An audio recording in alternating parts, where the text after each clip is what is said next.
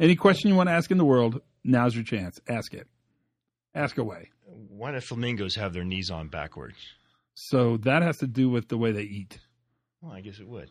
So, And if you know about what they eat, then you know why they're pink, right? right. Because Yeah. of the shrimp. Shrimps. Yeah. It's plural. Shrimps.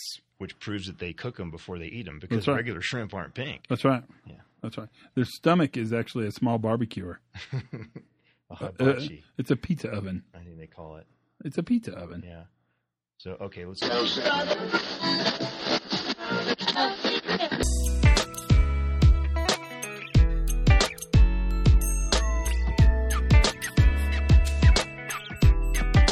Hi, everybody. Todd Conklin, the Pre Accident Podcast. How are you? I, I know you're excited. You don't even act like uh, don't even act like you're not excited. You're excited. This feels exciting. This is excitement, is what this is. Because this, my friends, is a conversation with young Mark Yeston, who's really my same age, but I like to say he's young. It works out pretty well. And this is a great one. It's a it's a really good one. It's, it's kind of a starter podcast. So Mark and I were hanging out because we had some time to hang out, and uh, he said he wanted to ask me any question he wanted to ask me. So I put him on the spot and said, "Let's do it, baby." And that's uh, that's the podcast you're about to hear. And I think you're going to enjoy this podcast because it's really fun and it's uh, it's relatively informative and it talks about the stuff that we think about and do all the time. And I hope you're good as well because, well, you know, that's important. We hang out quite a bit, you and I. So might as well be good. And looking forward to, uh, you know, a great, bright, sunshiny future, which is what we do this time of year is we look forward to a great, bright, sunshiny future, which is what happens. All is well here. Things are just popping. I mean, just popping. And it's kind of fun in a way. It's interesting to me, and I bet you think the same thing, but it's interesting to me as um as we start looking at this philosophical shift in the way we manage reliability and resilience in our organizations, you start to really see a change in how people think about the way they do their work. And it becomes really interesting. I've decided, and I'm curious what you think. I'm probably going to talk about this more, but learning is really a is a it's a transformational activity. It changes you, right? And and that makes sense. You you knew that. That's not like rocket science. What's interesting is how transformational it is to an organization. That the more an organization learns about the way they do work, the more they sort of dig and uncover sort of the raw truth about what what happens when people perform their function, the smarter the organization gets. And what's interesting is the less willing they are then to go back to the old sort of name, shame, retrain model of doing business. And that push towards knowledge, that pers- push towards becoming a learning organization, that's a really valuable, valuable thing. And that's what you do. I mean, that, that's exactly what you're doing is you're, you're creating transformational change by increasing the amount of knowledge and by learning more, your organization then makes better, smarter, faster, more efficient, and quite honestly, more profitable responses. It, it pays. And that's a big part of what Mark, Mark and I talk about. I mean, that, that you're going to hear us sort of talk about that. And, and that's a really important part of this podcast. So, what I ought to probably do is shut up and play the podcast. That seems like that'd be a really smart idea. So, let me back out gently and say this is Mark Yeston, probably one of the foremost experts on work planning, pre work activity, starting safe, that kind of stuff. I mean, that's what Mark does all over the world, actually. Um, and he'll sort of offer his wisdom while asking me a bunch of questions where I will pretend to offer my wisdom, but you already know that my wisdom is only one airline magazine ahead of you. So sit back and enjoy. Be a part of this conversation. You're welcome. And uh, as always, thanks for listening to the Pre Accident Podcast. Tell your friends and uh, keep slugging along, man. It's it's what makes the world go. And sit back and, and uh, enjoy what Mark has to say. Here's Mark Yeston and Todd Conklin on the Pre Accident Podcast. I'm ready. So Todd, Yes. uh, a lot of people are um, coming and hearing you speak about fatalities, Yes. your recent book and stuff like that. Yes. And I, I had the privilege of sitting in on a few of these sessions, and they and they go over well. And what I notice is that I think some people come in with the expectation that okay, this is going to be, you know, the branded program that if I follow these steps, we're not going to kill anybody. Right. And I sense that people leave with, uh, I don't want to say more questions than answers, Probably. but different questions. What's, Yeah, what's your probably. what's your goal there? I mean, it's it's not it's it's it's it's great stuff, and it really gets people going, and I think it lasts with them, and they probably go back out there and do some good stuff with it. But what what's your goal with it? That's the goal. I, uh, I mean, if that happens, that's amazing. So the goal, I think, is really that we shift thinking from the belief that a fatality is a super accident, you know, at the top of Heinrich's pyramid, right, right, to uh, fatality is just a, it's a deviation. It's a, it's an anomaly. It's an unusual combination of normal performance variabilities that, in this case, happened without controls. So when it failed, it failed as badly as it could, as quickly as it could. So if you think about it that way, then what happens is that really changes the way you think about managing, understanding, and managing that work. So you can't just um, do the same crap better and harder. or harder or more of it. You need to do different crap differently. And the different crap differently, um, as Dekker will tell you, that stuff has to happen not in failure, not not safety, but in operation. So fatalities are a function of successful work. A better way to say it, I think, is normal work. Mhm. And normal work's normally successful. And so you have to manage that failure capacity, that ability to fail better. And what you're really managing is is the ability to have controls. So I, the question is, is that better? Uh, I don't know if it's better. It's different, hmm and different is probably what we need to do. The data for this is hard because it's hard to measure how many people didn't die. Right. Because if you do nothing, people don't die, right? Because people are super adaptive and they they they think about and solve problems all the time. So, so on that, Yes, I agree. We. We That's. French. We. We, but um, We- measuring capacity. Right. Talk about that. Well, we do it all the time. I don't Yeah. know why people act like that's a mystery. Right. So how much how much gas is in your car right now? Uh, it's a rental, so I, I, I, I already pre-calculated that I could Okay, so make it all the way so back yeah, to the if you're like me, filled up. yeah, no, I in fact I want to push it in Yeah. to the airport. Did you buy a pre tank? No, no, I always bring it back full. Oh, okay. So if I if I have to buy the tank prepaid, I calculate and I try to push it in on fumes Mm-hmm. Yes. the last three feet, so it's completely empty. But like, so I can tell you that my car right now, if you went out there, I happen to know this because I just came back from a trip for Thanksgiving. My car has a half tank of gas. Right. So if I'm going to go on an adventure, let's say you and I are going to drive to New Orleans, right? That'd be a fun place to go. Sure. I would need to get more gas, Absolutely. right? So we measure lots of stuff by capacity. I don't know why this is such a mystery on the safety side. So, so you'd ask is, so we we're gonna we're gonna put uh, windows on the fourth story of a building. Um, do we need scaffolding? Well, Yeah. yeah, we need scaffolding. Well, why? Well, because we need the capacity so that if something unusual happens, the guys have stable work platforms upon which to stand. It'd be faster to do it with with um, aerial lifts. Be cheaper probably to do it with aerial lifts. Maybe I don't know. It's it's fourth story, so but it's probably better to do it in scaffolding, right?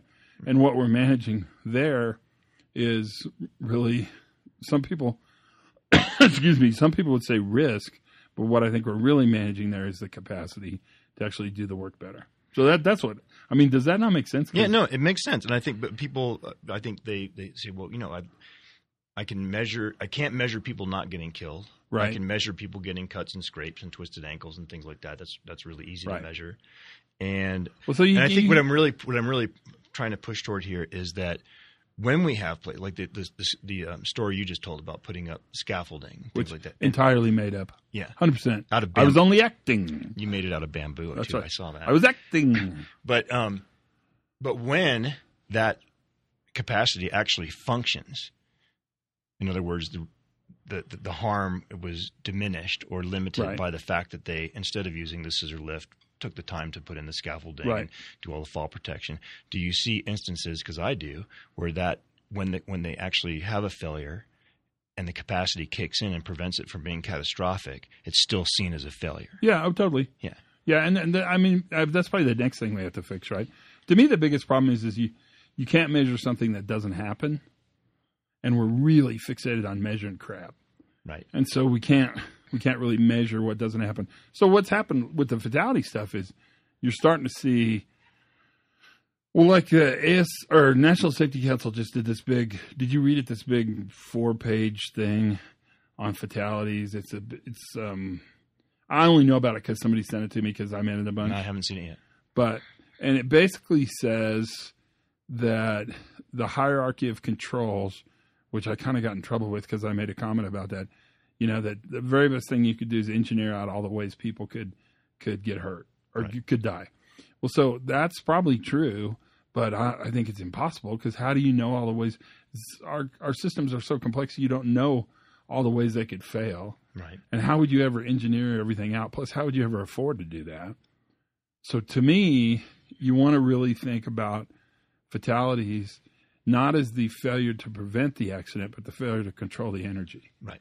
Which is kind of more like the stamp model. It's kind of more of a resilience engineering model. So, So coming from a place where I was the worker or the Yes. manager or the supervisor, that would be Ryan Zinke's National Park Service. uh, I, I was. Did I say that right? That's a new name, right? I I don't know. I've never met the man. Oh, okay. I met all the other secretaries, Okay. but not not that one because I was gone by then. But uh, managing, um, you call it high risk. I like to call it high hazard work. Yeah, that's good. Yeah, I like high hazard because the hazard is sort of fixed and risk is what we. No, that's good.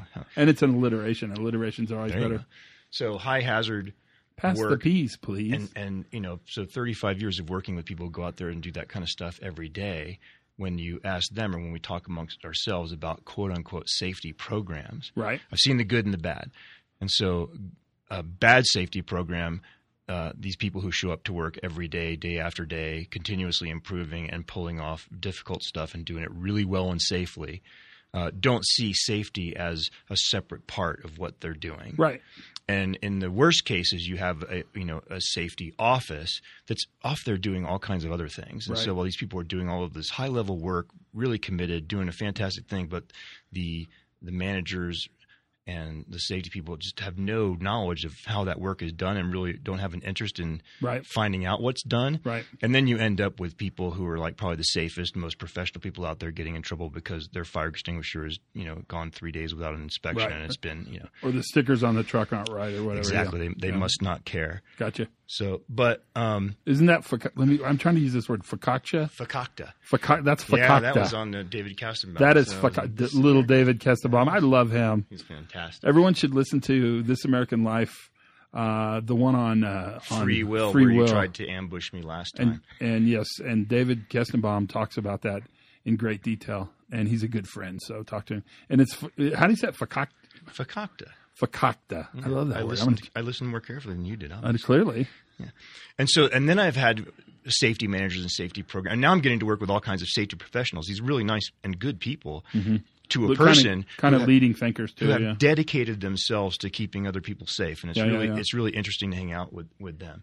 What I don't get sometimes is this. You know, we're sitting here on a beautiful uh, late fall day in New Mexico, and everywhere we've gone today, we're presented with um, a choice, and that choice is red or green. Maybe you can, maybe you can explain to people what that means. So there It's the official question of There are there are two kinds of well. There's there's one kind of chili, but depending on the maturity of the chili pod, it's either green when it's young and fresh, or red when it's older. Older sounds less.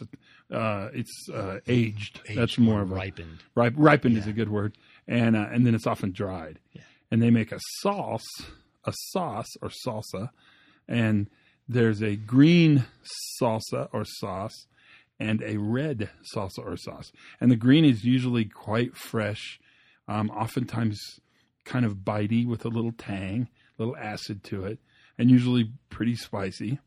The red is more of a what's the word they use all the time? Umami Yeah. it's more of a whole kind of bitter, very complex flavor. And you have to choose because every dish you order in New Mexico, they will ask you if you want green or red. And you can say green or you can say red, or you can say Christmas, which is The official state answer, green and red. which right? brings me to the question. Yes, So red is good, red's green the, is good, I think red's the best. and you can have both, and they don't necessarily compete with each other. Right. And I think sometimes as people are trying to work their ways through these different ways of thinking, Oh, I see where you're going with this. They feel that uh, you have to choose one or the other. Behavioral based safety versus new view. Or- is that where yeah. you're going? N- or not necessarily between those two for sure, but there are many other permutations. of so the it. I- problem is, is, is you're you're right. There are many permutations that we could talk about, um, but the problem is, is not whether they're good or bad. It's how Right. they how they view the worker. So, and the difference in my mind, and maybe it's just me, uh, maybe nobody else sees this, is that the older programs, the behavioral observation programs, the DuPont stop card programs, Mhm, yeah, those programs all take as their primary, um, their first principles, their primary assumption is that the worker needs to be fixed, right. right? Whereas human performance, or as, as Bob Edwards would call it, HOP, the HOP, right? The new view sees the worker not as the problem to be fixed, but in fact as the solution to be harnessed. So where's that the, where's the Christmas in there? I don't think there is. Red and green. It's absolutely one of the I think because it's, to a I think worker, it's a bi, I think it's a bimodal choice. I mean, I I, I think it it's an enormous philosophical shift in how the program is not only managed, but certainly managed, but how it's directed. Mhm. Right? It's the difference between asking who failed and what failed. right, There is no middle between who and what. right. Right? I mean, is there? I can't think of it. No, it's pretty That's binary. fakakta. That's That is all fakakta. I don't know right if that there. meets the definition. I like just saying that word. But so when I talk to a, a worker, and I'm, I'm so having lived my whole career knowing that we get the most bang for the buck out of understanding um, how people are functioning in their systems and what they're learning out there, even Right, in right, successful work, right. and actually examining successful work so that we can get better. But when I when I hear people that are very red or green or black or white, we're just going to call it red or green, about uh, the system is always at always to blame for some sort of deficiency versus the individual worker. Every single worker can tell you a case of like, oh, that guy Joe who used to Oh, work yeah, here. yeah. I'm so glad we got rid of. It. and I think that's where people sometimes get confused, But that's the problem with blame. I say I don't think I'm talking about blame. right? I'm think I'm talking about conceptually how the program views the worker.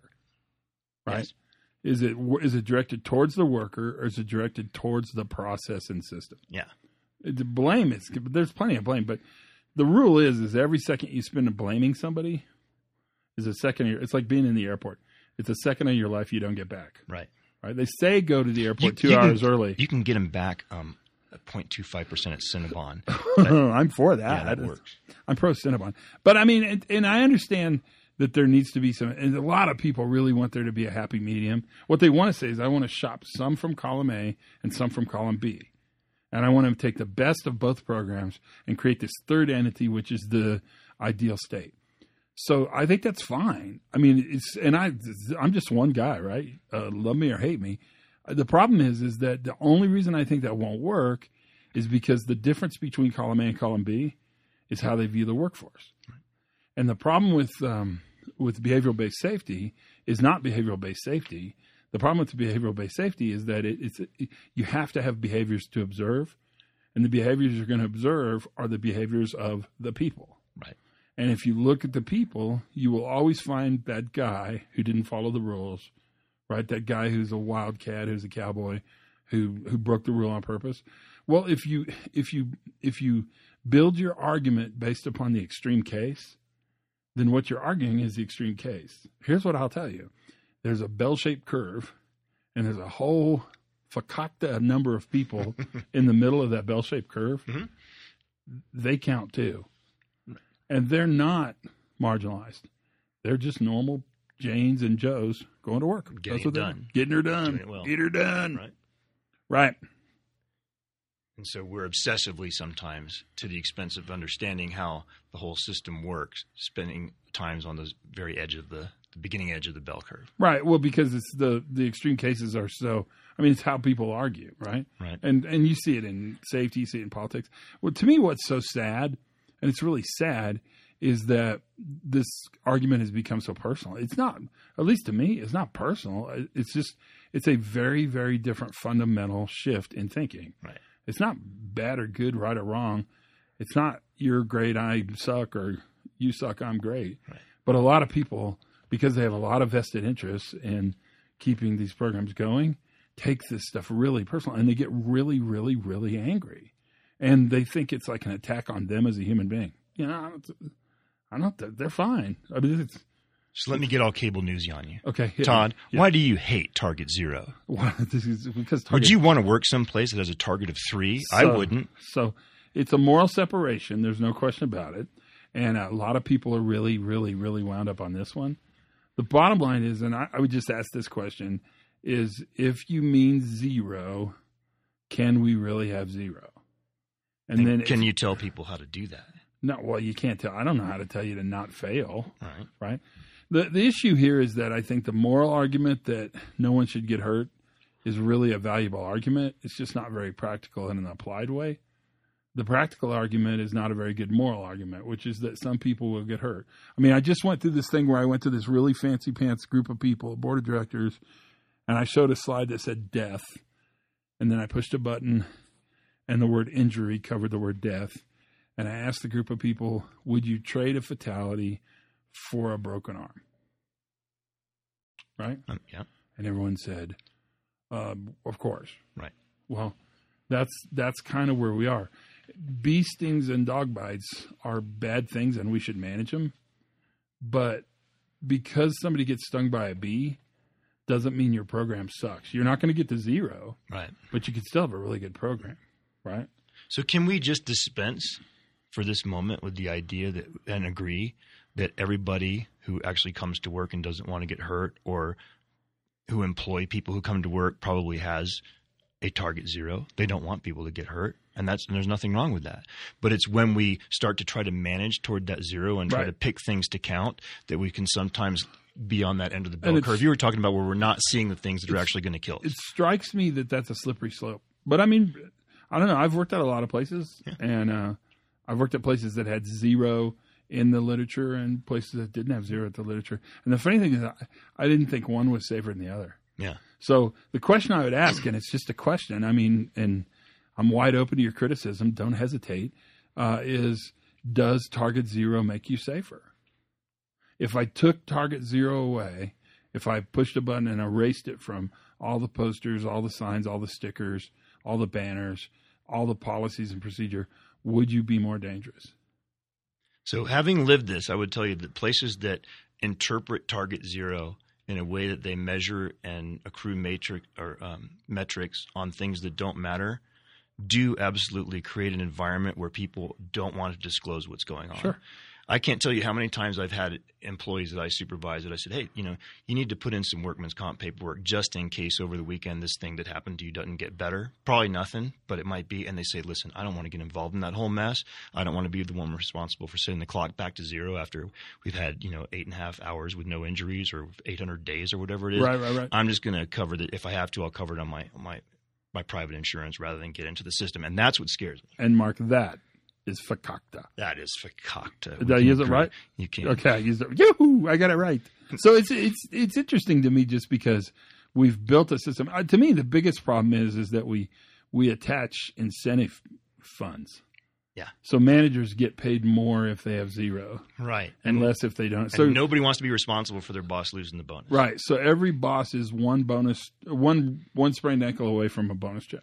Right. Well, so that's goofy. I mean, this is good. I mean, I don't know if other think- people and- and- think of it that way, but it's just we've drifted over time and we've made it legitimate, but it's not legitimate. Just because you say something a bunch of times doesn't, make, it true. real. So I've been in situations where, uh, as I said, I've seen the good, the bad, and the ugly, but I've certainly seen it where uh, the workers and the the people in the the safety professional end of things feel very much like they're on the same page and they're not. I've actually, and this is a rare event, but I've seen safety professionals say, "Look, can you guys not do that um, ice rescue training that you do every um, December?" Because every time you do that, somebody sprains an ankle or something or falls because the ice is very slippery. Can you not do that training until January when it's a new year? And so if you have any darts, they won't ah! count against this year. And then what you end up having is people who are about to get called into service to go do ice rescue who haven't had a chance to practice it in a year because now is December is the time to practice it when you have to go out and do it for real. It's crazy can't- stuff like that. I can't do the rescue yet. It's that rescue.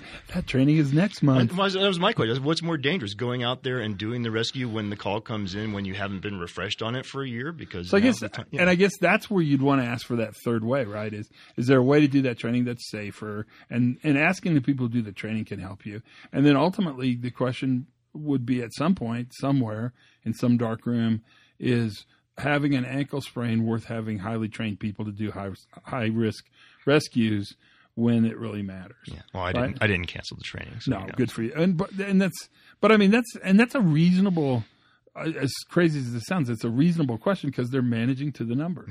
And The when, when is- we come back and we say we're so much more successful than we were two years ago, and when the workers and the managers who are collecting some of these numbers, and we say, really, are we that much better? And then we find out, well, actually, we got to count it a little bit differently. Yeah. So we're this is great, and everybody's happy. But that's so um, transparent to the workers, Right. and when they do that, it uh, workers don't take the very serious profession of safety professionals seriously. I hear you. And I'm not saying it's No, it's, no, it's I- epidemic. I think you're onto it. Okay, I have a question for you. no, Yes, no, I do. I really Okay, do. go ahead. What's your New Year's resolution? my New Year's Yeah, resolution. because that's it's time. I mean, what's your theme for next year going to be? What's your New Year's resolution? My New Year's resolution. I haven't even really given it any thought. That is, it strikes me that you're going into this blind. I know. Yeah, I'm going into it totally blind. I'm pretty happy with the way things are. I think I'm mostly perfect. No, no, no. I'm, I'm gonna. No. I think I'll. uh I didn't ask what you were thankful for. Yeah. No, that's right. well, I'm thankful for me, Tom. That's right. no, no. I'm, I'm. I have much to be thankful for. The New Year's resolution. I don't have to think seriously about. Okay, I'll give you time. We'll come back I got some- together. I got some big ones. Okay, any more final questions? No, um, but just so you know, everybody, Todd forced me to do this, and I have a belly full of both red and green chili. Christmas, Christmas, Christmas belly. Oh, fakakta oh, Christmas. oh, fakakta. Ho, ho, Happy ho. holidays. Cheers. And that, my friends, is the podcast for today. Just a little chat, conversation between Mark Yeston and Yo. And we're just chatting up some stuff. You could tell. We talked about all the big hits, that's for sure. We got them all, including the ever present Zero and all the complexities that Zero brings to a conversation and an organization. We got them all. They're all there. It's uh, it's what we talk about.